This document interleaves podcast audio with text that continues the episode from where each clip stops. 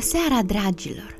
Haideți să continuăm aventurile lui Axel, ale unchiului său și ale prietenului lor Hans, după ce aceștia au reușit să treacă de furtună. Bucuria unchiului că trecuserăm de furtună fără nicio pagubă a fost de nestăpânit, însă făcuserăm o greșeală teribilă. Verificând busola, ne-am dat seama că ne întorseserăm pe țărmul de unde plecaserăm – Spre deosebire de mine, unchiul meu nu s-a descurajat, ci s-a hotărât să meargă să exploreze acea parte a insulei pe care nici nu o vizitaseră. Pășeam printre și peste scoici și oase de animale care trăiseră în trecutul îndepărtat în acele ținuturi nelocuite. O colecție de schelete care ar fi făcut orice muzeu de istorie naturală să moară de invidie. Însă a fost încă și mai surprinzător să găsim un craniu uman printre acele fosile. Profesorul știa că făcuse o descoperire științifică ce urma să-i facă pe erudiții lui colegi să tremure. Apoi am întâlnit niște vegetație deasă, unde ne aștepta o altă descoperire. Sub copacii aceia ciudați am observat niște animale uriașe, dar acestea nu erau fosile. De fapt, erau cât se poate de vii.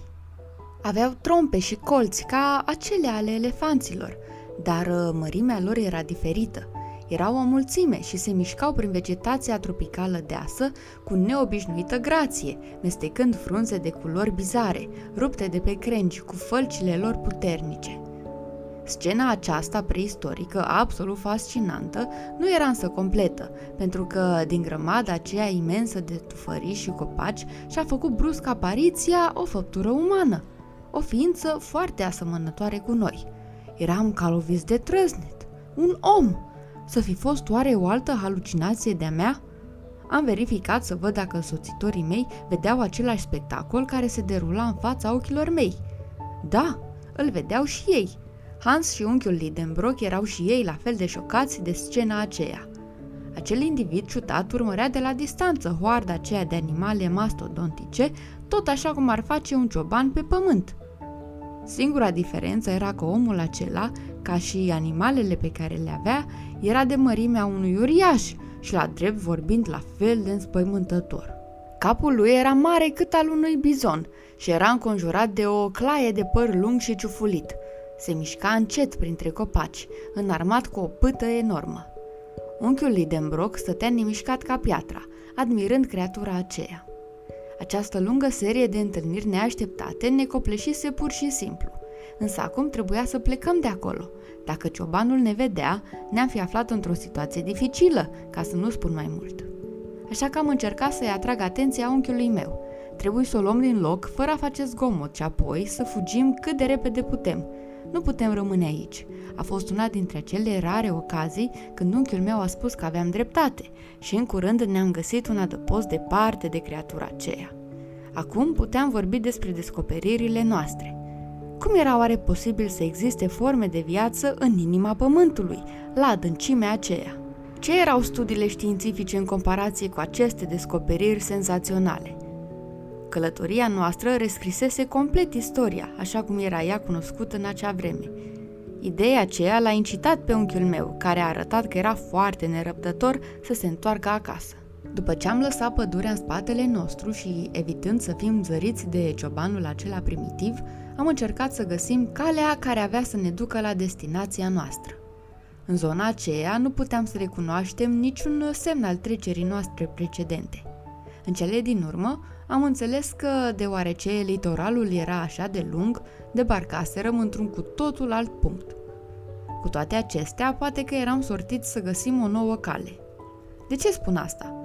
Pentru că am observat o intrare într-o galerie întunecoasă și în apropiere era o lespede de granit cu o inscripție care ne era familiară, două litere, A și S, care erau de fapt inițialele ilustrului nostru ghid, Arne Sagnusem, exploratorul și alchimistul.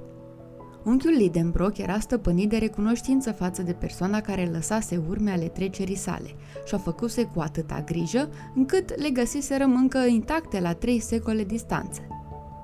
Și eu eram stăpânit de o emoție puternică regăsindu-ne drumul și acum toate gândurile îmi erau concentrate asupra concluziei acestei expediții și asupra onorurilor care ne așteptau cu siguranță. Am examinat de aproape intrarea galeriei pentru a vedea dacă trebuia să folosim scările de frânghie sau vreun alt sistem pentru a trece de ea. Însă s-a ales praful de planurile noastre. După ce am făcut doar câțiva pași în interiorul tunelului, am găsit un bloc de granit, care era așa de mare încât nu puteam merge mai departe. Nu exista nicio posibilitate să trecem de acest obstacol care, potrivit unchiului meu, trebuie să fi căzut în locul acela după ce trecuse alchimistul. Trebuie să dăm la o parte piatra asta, a gândit el cu voce tare. Dar cum? Putem oare să ne folosim târnăcoapele? Nu o să fim niciodată în stare să spargem piatra aceea cu ele. Uh, dar am putea face o mină explozivă pentru a o arunca în aer, am propus eu. O mină? Dragul meu nepot, asta este o idee excelentă, a răspuns el. Eram așa de norocoși că l-aveam pe Hans cu noi. Cu siguranță că n-am fi putut găsi un alt ghid mai bun ca el. Islandezul a muncit ore întregi pentru a face o cavitate suficient de largă încât să încapă explozibilul pe care l-am pregătit unchiul și cu mine.